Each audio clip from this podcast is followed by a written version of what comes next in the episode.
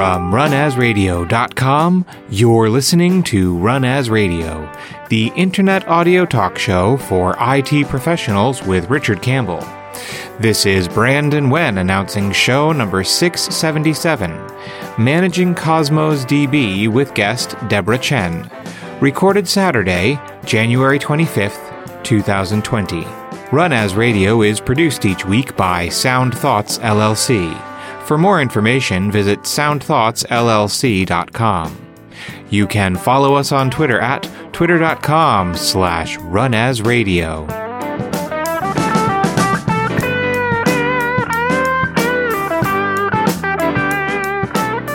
Thank you, Brandon. This is Richard Campbell. Thanks for listening to Run As Radio. My guest today is Deborah Chen, who is a program manager on Azure Cosmos DB. She focuses on building a great developer experience with SDKs, the portal experience, notebooks, and more, and improving the getting started experience for new customers. Thanks so much for coming on the show, Deb. Hey, Richard. Thanks so much for having me. I know you a Deb or a Deborah, because I'm definitely a Richard over a Rich. Yeah, uh, both are fine. Okay. Well, whatever, whatever works best for you. I, I appreciate it. So everybody's hearing about Cosmos DB. I like this idea of data storage designed for the cloud. It's just a question of do we really get our hands around what is this thing and why do we want to use it? Yeah, I think one of the, uh, we see a lot of customers moving to solutions like Cosmos DB for many reasons. Um, I think uh, where to even start? Uh, mm-hmm. One of them is, uh, you know, when you move to the cloud, one of the things you get is because you're not dealing with any of your infrastructure, uh, it's actually very easy to set up. Uh, in Cosmos DB, after you set up your account, you can just make a new database container. You can even do this off in the portal UI, and then you have a connection string, and you're basically ready to start reading and writing data. Um, I think the easy setup time is a huge plus. Um, I think the other one is for modern applications, uh, we see data uh, has a lot of formats and often will change over time. Oh, so yeah in a relational database, you might fix it. You'll probably fix a schema early on, and if you need to change it at any point, that becomes oh, it's uh, a big you know, deal. additional work. Yeah, you have to do. Uh, and uh, uh, in Cosmos DB, because we have this flexible schema where you can put anything in your JSON, if you do need to add a new property, remove a property, um, I've been in a situation before where, oh, we really want to show one more piece of data to our users, but it's not in this table. Can we just add that property? And then it becomes, no, we need to do a schema migration mm-hmm. and uh, becomes a longer discussion. Yes. Uh, but Cosmos DB, just update your JSON and now you have it uh, in your uh, in your documents. Now, the to me, the impact that then is that I have data from before that new piece of data and data mm-hmm. from after it. Right. So, I mean, how does that impact querying or, or reporting and so forth? Like, what is it? What happens when I query an, a row from before the change that doesn't have that new property? Yeah, that's a good point. So typically when you do a query, you might even, if you explicitly select that property, it'll just show the uh, results that do exist in different documents. Mm-hmm. So um, if you uh, have a query where it doesn't exist, you can always project something like blank or null or anything like that. So we kind of we kind of get to decide: do I return doesn't exist or null or you know so the standard response for that element isn't present. Right. That's pretty flexible, right? Like you take a lot of pain away. I would, I would say so. yeah. It's just a, it, but is that the main reason to use it? I, I, always thought its claim to fame was this whole distributed database thing. Yeah, I think this is just one aspect. The schema flexibility of it is definitely one. Mm-hmm. Um, I think the other one is really the a high availability story on Cosmos DB, right? In every application you have, you want your app and your database to be highly available. And of course, if your database isn't functioning, then your app really isn't functioning no, either. Not a lot going uh, on.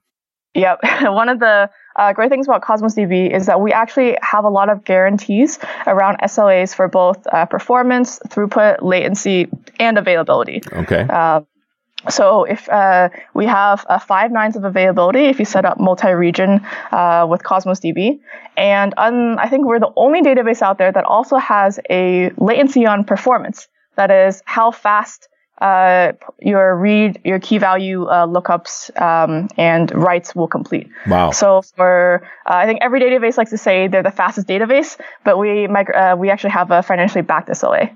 So the SLA is uh, for 1 KB documents. If you do a point read or a point write, uh, we guarantee that at the 99th percentile, it'll finish in 10 milliseconds or less. Man, that's like counting on the internet too. yeah, and we have definitely have some customers. They want to do something uh, real time, where let's say you want to show, let's say, product recommendations on a retail website. Right. Uh, studies show if um, I don't remember the exact numbers, but if you can't load the page in a certain enough time, customers will bounce off. It's like two so, seconds or three seconds. Yeah. Right? That's the old Google performance numbers of you've got to mm-hmm. be this quick. So. Yeah, you know, it's definitely a moneymaker to make sites go faster. Goodness knows, I think I paid for my house off of making websites go faster.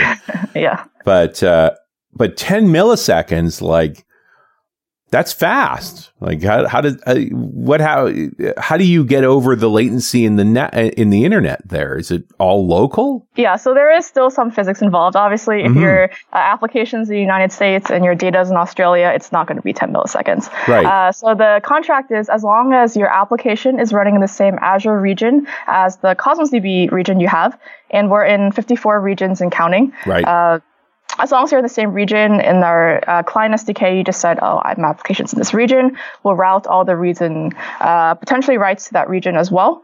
Uh, writes, if you have the multi-master setup, just uh, uh, but reads will definitely go to that region, and then yeah. Okay, so that's what you're offering yeah. is I we're guaranteeing that given you're both in the same region, 10 milliseconds mm-hmm. between the data between the Cosmos DB store and the app yep. server in Azure. Correct. See, that I believe you can deliver on because that means you guys have got control of that network and can keep that tight. Because that, heck, 10 milliseconds good for a LAN. Yep. That's awesome and, and a heck of an offer. And it's, I think it's part of the interesting part about this is I have in the past working on large scale websites gone to the sort of how we do the distributed data store where mm-hmm. we have CDNs in Europe and we want to replicate a certain amount of the data out there. And, mm-hmm. and, building that stuff is expensive and hard. Yeah. And I imagine you must have had to make sure, uh, like do the handle the data replication yourself, right? And keep yep. them consistent and make sure uh, one of the nice things about Cosmos DB is um, we literally have this map of the world with Azure data centers in different regions. And if you want to add a new region, you can just click it on the map, add it, and we'll asynchronously and automatically copy all the data over. And then once that region's online, you can just start uh, sending operations to that region. So you never have to write any custom, you know, replication code or anything like that. Now, the other side of this is deciding which node to use. So do you provide me a tool or I can just have an, a client pick the correct uh, copy of uh, the data to read from? Yeah, so the behavior changes a bit in different, uh, depending on the version of the client library you use. Mm-hmm. Uh, and the newest version, which uh, we highly recommend you use, we have a, uh, we've done a lot to improve the user interfaces or the developer experience of all of our Python, .NET, Java, JavaScript SDKs. Uh, but in the latest version, uh, we made it even easier. what you do is you'll say in your application, when you first initialize the Cosmos client instance, you'll say, uh, "My app is in this region," mm-hmm. uh, and there's you know there's a preset list of regions you can choose from, and then uh, requests will go there. And then if for some reason there is an issue with that region, like a worst case, right, it ha- happens to be down, uh, the SDK will automatically pick another region, assuming you have a second region. By the way, you should always have a second region if you're running a mission critical app. Uh, if yeah. there's only one region and it goes down uh, no uh, Cosmos DB nor any other database service will be able to. no, nothing's going to help you. to, to, help you. but I mean, does it make any sense yeah. to set up Cosmos DB with only one region? Um, I think the only times where it makes sense where uh, if you are doing like development and test and right. this wasn't running in production, you just wanted to save on cost. I would definitely recommend just being in one region. Um, I think maybe if you had a uh, application where you really didn't care about the mission critical uh, nature of it, then uh, it should be okay. Right. Uh, keep in mind with one region, you'll still get four nines of read and write availability. Uh, which isn't still too bad, right? So if you uh, have actually um, more flexible requirements on availability, then that might even still be okay. Uh, but as a best practice, I think any real true mission critical workload where either uh, you know revenue is on the line or your user your reputation with users is on the line, uh, you'll definitely want at least two regions for that HA. Yeah, I can't imagine. You know, once you go to production, you kind of are thinking that way anyway. Yeah. you mentioned cost. Is it particularly costly to go to have multiple nodes? Uh, so by multiple nodes, uh, do you mean regions? Yeah, different regions. Yeah. So uh, what happens is in Cosmos DB, you choose a certain amount of throughput that you want guaranteed on your uh, database or collection. So you can start as low as 400 RUs, which mm-hmm. is about 24 USD a month. Uh, that means for 400 RUs, uh, assuming given our benchmarks, you can do around 400 point reads a second. Right. If you're doing key value lookups. uh, or around 80 writes per second. So this is the uh, entry point, and it's still actually uh, quite a bit of throughput you can get, right? 400 reads per second uh, for $24 a month. Um, if you do add a new region, we make sure that you have that throughput in that region as well. So if you added East US and West US, you'll have uh, 400 RUs worth of throughput in uh, East US and 400 in West US. Uh, so you, then your total will be 800 RUs all up. All right. Uh, so there's a multiplier on the throughput, but the assumption is if you're actually using it, then you'll get good value of it. Yeah, sure. You're telling me I can be pushing out 400 RUs per second all month long. Correct. And you'll charge me $24. Yeah. Wow. okay. Not that expensive, but admittedly, big apps, busy things like 400 is 400 a second is not that much. As, as right. soon as, yeah. as soon as the user counts start to go up, like you are going to eat this. And is right. it literally and, just multiples after that? You go 400 to 800 to, to 1200 and so forth, and it's $24 each time? Uh, so we can let you go up in increments of 100. So we're actually uh, pretty flexible in the granularity. 400 is just the entry point. Uh, practically, we've had some internal customers who have 30 million RUs. Wow. Uh, so if you think about, you know, uh, what you know, uh, Microsoft internal teams are doing to support uh, their own customers.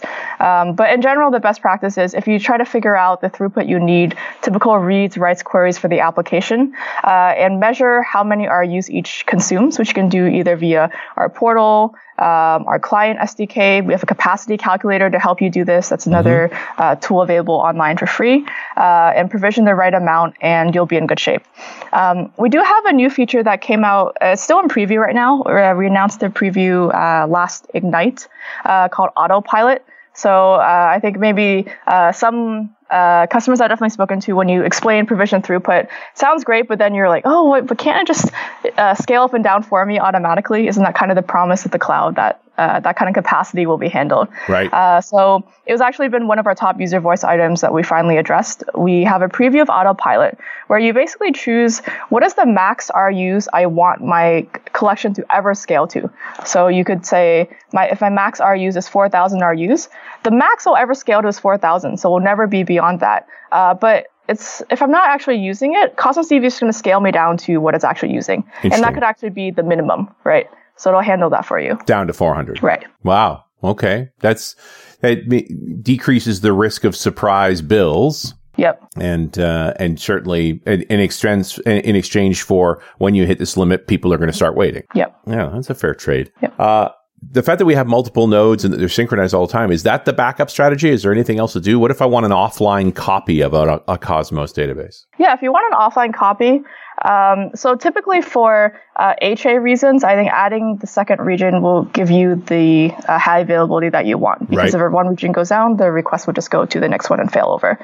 Uh, if you want an offline uh, copy. I know some customers have requirements where they want to do auditing or they need to keep one year or five years of their historical data. Right. Uh, one common pattern you can do is if you want more custom control over these backups, uh, you can use a feature called the change feed uh, with our Azure Functions integration, where basically anytime a piece of data gets written or updated in Cosmos DB, you can trigger the change feed or trigger the function to read from the change feed and get the full copy of the document, and you can just write that that to some other data store. So blob storage would be an option for that. Interesting. Uh, and then you might have everything there. And blob storage is also uh, pretty cheap for storage as well. So you can have, you know, years and years of data there. Well, I guess that is a question is like, as these JSON file stores get larger and larger, you are charging me for storage? Uh, in Cosmos DB? Yeah. Yeah. So the, in addition to the RUs, uh, the other component is uh, storage. Mm-hmm. It's uh, public pricing is 25 cents per GB. Okay. So even if you have one terabyte,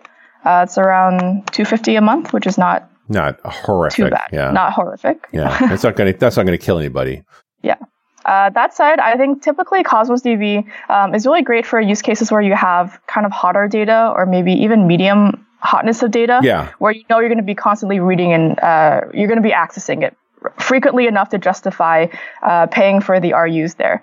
Uh, for workloads where it's really just cold storage, where maybe you it's there for compliance reasons, but you never actually query it. There's no applications on it. Mm-hmm. Uh, that's a better candidate for cold storage solutions like blob storage. Going over to like blob that. storage, and so yeah. I, I, could easily have a dev just write a chunk of code that walked the set used the mm-hmm. change feed and, and, pushed it over to the blob storage and yep. got it out of our live uh, storage side, saves and yeah. saves some money. Yep. You know, that doesn't sound ho- horribly difficult. What's yeah. the instrumentation like? How do I monitor the state of a Cosmos DB? Well, I guess the question is, what distress does it get in besides some kind of Azure outage? Not that those happen very often. yeah. often uh, knock on wood right here. Uh, so yeah. in terms of um, other things, uh, if you really want to get the best performance out of the Cosmos DB, I think one of the most powerful tools you have in your arsenal is this feature called diagnostic logs. Um, so diagnostic logs is uh, it's optional feature in Cosmos DB, but what it does is Cosmos DB can automatically collect a bunch of telemetry about your usage uh, on your behalf, and then send that to your choice of output. So right now we support uh, blob storage. Uh, we support uh, Event Hub as well as log analytics. Um, I think the one for uh, doing the most uh, real-time analysis of your workloads would be log analytics. So the data gets piped there, and it has all sorts of data. Like it has every request that's gets that gets sent to Cosmos DB. What kind of request was it? Was it a query? Was it a read? Was it write? Was it a delete? Was it an update, etc. Uh, did it happen on a document, a collection, or a container, a database? Uh, the status code was it a 200? Was it uh, 429? Was it throttled? And exactly, I think this is probably the most important thing. Uh, how many RUs that one single operation consumed? Right. So you might see, wow, you know, I seem to be running all these operations that are consuming 100 RUs. And like, which ones are those? Why are they eating up my entire RU budget? And you can actually go into diagnostic logs there's user agents. Uh, I think it sometimes has the client IP address. You can get better sense there. Mm-hmm. Um, and the other main reason to use this is you can pretty easily write a query for uh, I've provisioned this many RUs, but effectively per second, how many am I using? If right. you just do a sum of all the RUs per second, bin it by one second, you can also see over time, I'm actually using more than I provisioned, or, or actually I'm very close to what I provisioned, maybe getting throttled a bit, or I'm extremely under, which means I can save a lot of costs by just lowering the RU. Turning it down a little, yeah. Because when you're budgeting, when you're provisioning RU, you're basically asking Microsoft, make these resources available to me. Yep. Correct. Yeah. So it's good to be able to tune that a little bit. Uh, I'm going to break for one moment for this very important message. If keeping up with the growing amount of security patches and managing complex Microsoft in place upgrades are becoming a pain point within your IT department, Baramundi Management Suite is the solution. The Baramundi Management Suite gives you real time lifecycle management of all network endpoints, from classic Windows and Mac to iOS and Android devices. Baramundi software automates time consuming tasks, including Windows migration, software installation, inventory, and backup. Whether you manage IT for a small company or a global corporation, Baramundi optimizes endpoint management, frees time for new projects, and reduces IT costs. Check out www.baramundisoftware.com to receive your Run As Radio 25% discount and info for a 30 day trial. And we're back. It's Run As Radio. I'm Richard Campbell, and that is Deborah Chen, and we're talking a little Cosmos DB. And I see here uh, APIs for Cassandra, for MongoDB, for Gremlin. So I, this is interesting to me because I've had the situation where developers are struggling with a NoSQL store that's sort of on prem, and they're looking to scale. Is this a solution? Then it's like, well, let's just switch over to Cosmos DB as the backend for this MongoDB dependent application. Yeah, that's definitely the promise is that, you know, if you are running, oh, first off, let me say, in addition to these APIs, mm-hmm. uh, for all new applications, we always recommend going with our core native SQL API. Okay. Uh, just because we control both, you know, the front end, the, the client, the SDKs, right, and the backend service. So, you know, any new features will always have um, latest up to date in there. Right. Uh, for Cassandra, Mongo, uh, they're really for kind of migration stories. Like okay. you said, you might have existing Cassandra application on-prem, existing Mongo on-prem, and you really are looking to move to the cloud to get out of, uh, you know, managing your own infrastructure. In mm-hmm. some cases, managing your own data center potentially. Yes. Right. If you're a very large customer.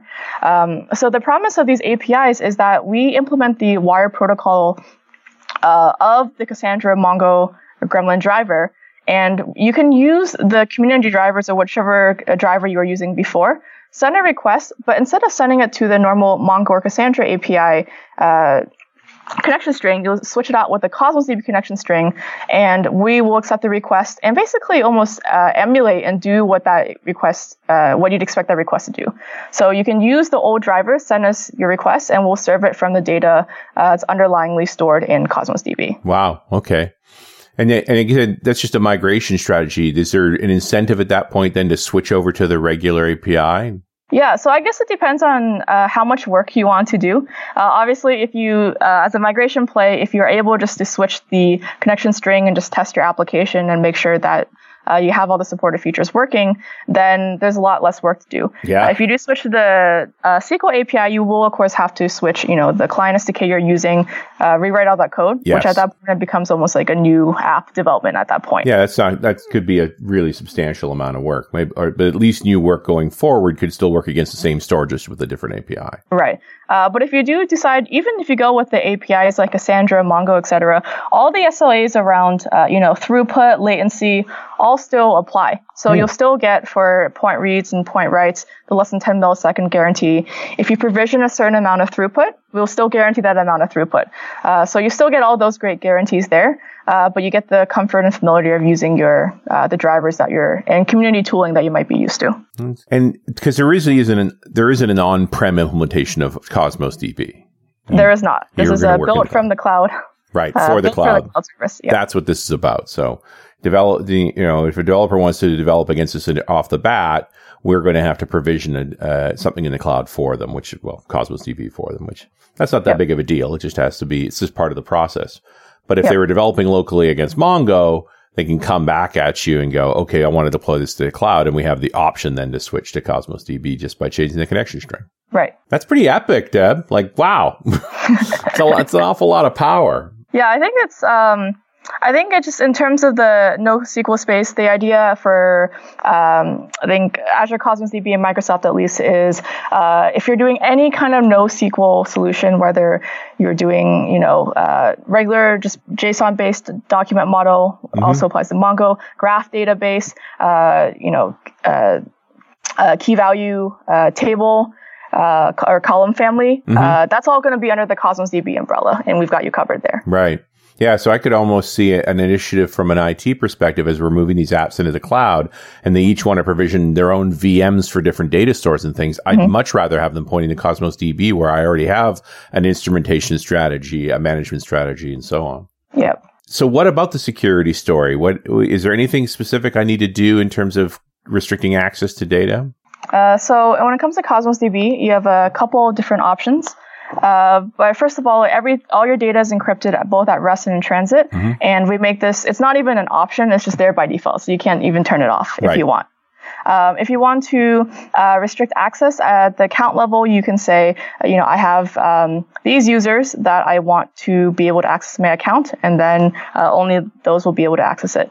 Uh, we also have the ability for you to use uh, resource tokens if you want to give more granular access at either the database uh, collection or item uh, level or even the partition key level.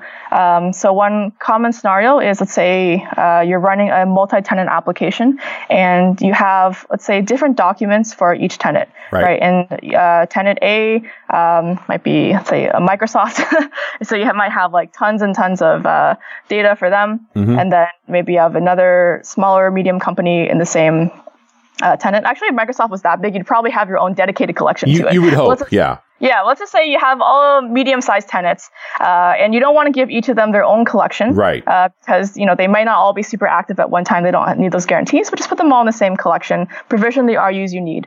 Uh, what you can do is you can create this concept of users within the uh, within the database and then assign users different permissions to different resources. So you can assign, uh, let's say, in this case, it would probably be for a partition key, uh, partition key uh, level. So if you're Right. a partition key company A, then you can only access data for, uh, you have to pass in this token when you do your requests. Uh, you'll every once in a while you'll have to refresh the token, and, uh, make sure it's up to date. Uh, but then you can only do uh, that kind of access. So And so, uh, are those addition- partition keys somehow attached to the individual data items that it knows this is for that partition, so it can't be accessed any other way, even though they're in the Yeah. same collection?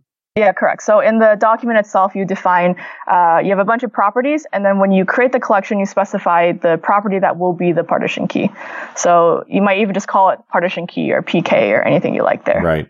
Can there be more than one partition key mapped to a given item, or is it one only one to one? Uh, that's a great question. So you can only pick one path or Right. one property as the partition key, but within that, if you have something like uh, just partition key, it can be a concatenation of multiple things too. Right? It doesn't have to be literally a field that exists uh, organically in your data. Well, I'm back to that multi-tenant thinking and, also being able to say to my client, like, look, while it's assigned, while that item is signed to you, you are, you and your accounts are the only one that can access it. Not even I as the admin can, but maybe there's a workaround for that. Uh, I guess if you were, sorry, say that again. I'm just thinking, you know, I, I like being able to say to my customers, only you can see your customer data. Not even I can see that data. But sometimes they want to be able to say, hey, can you get access to this data for us? Because there's a problem of some kind. Right. I would say, um, as uh, obviously as Cosmos DB people who work on the team, like we can't see your customer data unless you specifically authorize us, and it's for a very specific debugging case. Right. Um, but uh, I'd say if you are, let's say, a customer using Cosmos DB, and then you have other customers, uh, you'll probably be able to see the data uh, within your own accounts. Yeah, okay. Yeah. But, and again, I can write good code around setting the rules for this. It's just a question of what Right. flexibility is there. Right. Uh, Uh, one way or then for security, yeah, for other security features, we also support both uh, VNet and firewall as well. and what, sorry, what was the first one? VNet? Oh, VNet. Um, VNet, and okay, yeah. Firewall. So I can set, I can define a define a, a network that simply Right. partitions it off or Correct. firewall with some kind of uh, entry rules. Yep. So certain IP ranges, that kind of thing. Yep. All right. Yeah. So you have lots of choices for, for granular protection. Although again, you're using Cosmos DB, so you probably want your, your tenant application to be in the same region. Does it really Yeah, matter how, I mean, it doesn't matter whether it's a VM or an Azure website or, or a set of containers in AKS, all Yeah, works I- the same. Yeah, I think being in the same region uh, is uh, what's going to guarantee you those uh, performance SLAs. Right. Yep.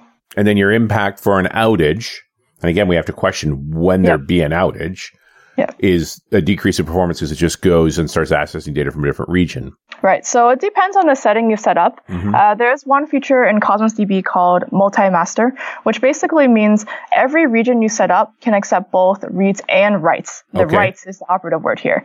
So if that's the case, then let's say uh, you have three regions and you're reading and writing to uh, all of them. And let's say region A it goes down, there's an outage, right? Then uh, the SDK can pick the next region that you have that's Mhm. closest and that you also have. And because that region can also accept writes, you just send the writes over there. And and now you on. effectively have RTO of zero, right? Because Right. the data uh, was written there. Um, if you do not have multi-master set up, uh, we'll, what we'll end up doing is we'll do a failover. So I think we have a SLA of uh, 15 minutes to do the failover. So during that time window, you might not be able to do writes, but then once that other region comes online, it should go. So if you have a super mission critical application where uh, reading and writing a lot data, for example, like a shopping cart website, where if you can't write to a shopping cart, you can't process orders, you Right. can't uh, fulfill orders, you know, long tail of impact at the end, then it makes sense to have uh, multi-master. for But I, of I imagine multi-master is expensive because you're just increasing the number of RUs for every write. Yeah, and we have to make sure uh, we there's more resources needed to do the replication. Sure. Uh, so it's definitely a, a maybe like a niche power user feature. There is Yeah. a price impact, but I think you should always weigh that against the value you The would value get if you're you really needed it. But your typical geo scenario, it's I want my UK customers to have a great experience, so I have a UK region set up Yep. with a UK instance using UK data, and I have an Americas region with Mm-hmm. Yeah. Americans data. And normally the two don't cross except for Mhm. perhaps reporting. And so there's no reason to have multi-master on. Yeah, well, in that case, the nice thing about Cosmos DB is even if you let's say you have two regions, a UK region, and Americas region, because we do the data replication, you actually end up having the same region in both of the the two regions. Right. So you typically have a um, uh, I'm going to say a word that's going to open up a can, can of worms, but uh, typically consistent view across the uh, two regions, which means that if for some reason in the the Americas region uh, is down, even the Americas customers can still, or the application running in that region will just route the requests. If they can do reads, right? Maybe uh, it can still show, you know, things in your um, in your product catalog. Route the read to the UK region, and uh, it will be slower, of course, because of the uh, the distance. Mm-hmm. Uh, but your app will still be available, right? right? Which I think uh, is probably the important thing here. Sure, and I guess the question is, is can we envision a scenario where Cosmos DB is down in a region, but the app services are not down. Like I would think you you're going to fail everything over to the other region rather than have some stuff running still in the Americas region with the Cosmos DB down in that region and, uh, using Cosmos DB in the UK. That just seems weird to me. Yeah, I guess uh, that case was just if Cosmos DB happened to be down, but I guess uh, hopefully you would have a solution for your application as well. You're right. You should definitely think of your app and your database together. Yeah, just fail fail the whole thing over and you know, you're still up. But what you're telling me is even if I'm not trying to do multi-master, mm-hmm. you're still going to maintain the synchronicity of the data everywhere. So in a failover scenario, after a certain amount of time, the Americas customers are going to just be working against the UK store fine. Yep, correct. The uh, reads will transfer uh, immediately because mm-hmm. you know you can read from any region. Uh, if you have to do writes, like you want to update data or create a new document, uh, that would be we have a 15 minute uh, SLA on doing the failover to promote a different region to be able to accept writes. Okay. Assuming that you didn't have the multi-master already set up. Right. Yeah, and I and like I said, I got the implication from you that you wouldn't. It's relatively rare that you would want multi-master. Like that that that 15 minutes represents enough money to pay the additional cost to be multi-master. Yeah, that's exactly the kind of calculation and uh, thing you should be weighing there. Sure. Yeah, and that's a. I don't know all. Of, we'd have to figure out the dollar figures. This is very much an it depends thing. Yeah. But I like the granularity that you have these choices. And it sounds like you pretty much don't give me an option. As long as there's more than one region involved, you're just not going to lose my data. Yeah. I think one important thing is uh, if you do end up, let's say you just have a non multi master, just single master setup, mm-hmm. uh, there is an option in the portal that you have to enable the automatic failover. So there's a checkbox that you do have to say yes. In the case of a uh, outage or anything like that, let Cosmos DB do the automatic failover. Right. Uh, so you definitely have to check that. If you don't check that, then uh, we then you're then, out. But, then yeah. but I would also say automatic failover is for Cosmos DB. There's still the app side of this equation. You still have to mm-hmm. have your own code detecting its outage, switching over, whatever the DNS decisions are around that. Mm-hmm. Like, none of this is trivial. So it makes yeah. sense to me that you would you have to decide how you're going to go about that. I mean, I've just had experience with most people find hot failover freaky right? that you get a message that we've switched centers. Mm-hmm. As opposed to a warm failover where you're you're involved in the process and you make the decision. Okay, we're switching to the UK now because something's clearly wrong in America. That's it, that's a very much a personality thing. So yeah, but yeah, I, I, you know, you've got all the right details for me here, Deb. As someone who's done enough dealing with the fires of, of outages, it's like, yeah, I, we have a choice here. None of these are simple choices. You do have to think about it. There's no easy button. You're going to have yeah. to make sure your code understands the problem and we have policies in place on how we actually switch yeah. sites. Again, not that I think it happens that often because, yeah. you know, we're not seeing outages in the Azure land ever. Like not for months, as far as I know. Knock on wood. yeah, I know. I'm just I'm just jinxing you left, right, and center today. Yeah. I think. yeah, I think it definitely definitely is a personality thing. I know we do have customers who like to do the you know let's do a uh, recovery drill, right? Let's pretend a region is down, and we can actually uh, from the Cosmos DB portal, you can actually uh, do a manual, trigger a manual failover yourself. Mm-hmm. Like let's say uh, East US was your main right region, and you want to move that over to West US. So you can actually do a manual failover. Uh, obviously, you should know what you're doing because you might not want to do this in production. But for a dev test, uh, do a failover, and then make sure your application behaves the right way. Right, assuming that oh, this region can't accept writes anymore. Uh, you know, is it uh, you can test is Cosmos DB actually sending my uh, my uh, reads the next region. It should. And then uh, after 15 minutes, is it handling uh, the are the writes going to the other region? Right, it will. Right, but you can do all these things, test it. And I think the other element here is not just you know the technical aspect, but also just uh, you know as people. Uh, what is the protocol you're going to follow for this when an, an emergency actually happens Right. versus you know Well, trying to make up stuff in the moment. Yeah, no, no policy makes sense until you've actually exercised it end to end, Right. right? Like you, you, you really got to practice that thing. It's not a strata. It's not, it's not a recovery solution if it has never been done. That's like the it's not a backup solution if you never actually tried to restore it. If you haven't actually restored it, well, nobody needs a backup solution. They only need restore solutions. It happens. You can't have one if you don't have a backup solution, but Yeah. you, you know, without anything else. Well, this is cool stuff, and it and it it just seems more mature than ever. We've talked about it a few times, but you you know how to knock out all my concerns as a DBA. That's Uh, great. What's next? Are we expecting things in the immediate future to, to be excited about? Yeah, we have a ton of stuff coming up. Uh, one thing is uh, adding a we're calling it Cosmos DB free tier, which is we know that if you you know if you do want to test out Cosmos DB, do some dev test, uh, or even if you have like a smaller application, uh, we have a new free tier where for any account we'll give you uh, and you can have one account per subscription for any new accounts you create in Cosmos DB. We'll give you uh, your first 400 RUs and your first 5 GB of data free for the lifetime of the account. That's pretty cool. Yeah. Really, so no excuse you- not to take it out for a spin. Yeah, exactly. So, and the other cool thing that is if you combine it with autopilot, right? Suppose uh, you pick the option for autopilot where you just want to scale between 400 and 4,000 RUs, right? Uh, then 400 RUs is the minimum. So if you have free tier and you never use it, then it's basically free, right? But if you actually do end up having spikes where you do consume any RUs, then you're really only paying for that delta. So it's not quite consumption-based pricing, but it does make it a lot easier just to, uh, you know, not think too much about provisioning capacity. Just uh, set the RU, set the free tier, and just watch your app go. See what happens next. Yep. Deborah Chen, thanks so much for coming on Run As Radio. Cool. Thanks so much. And we'll talk to you next time on Run As Radio.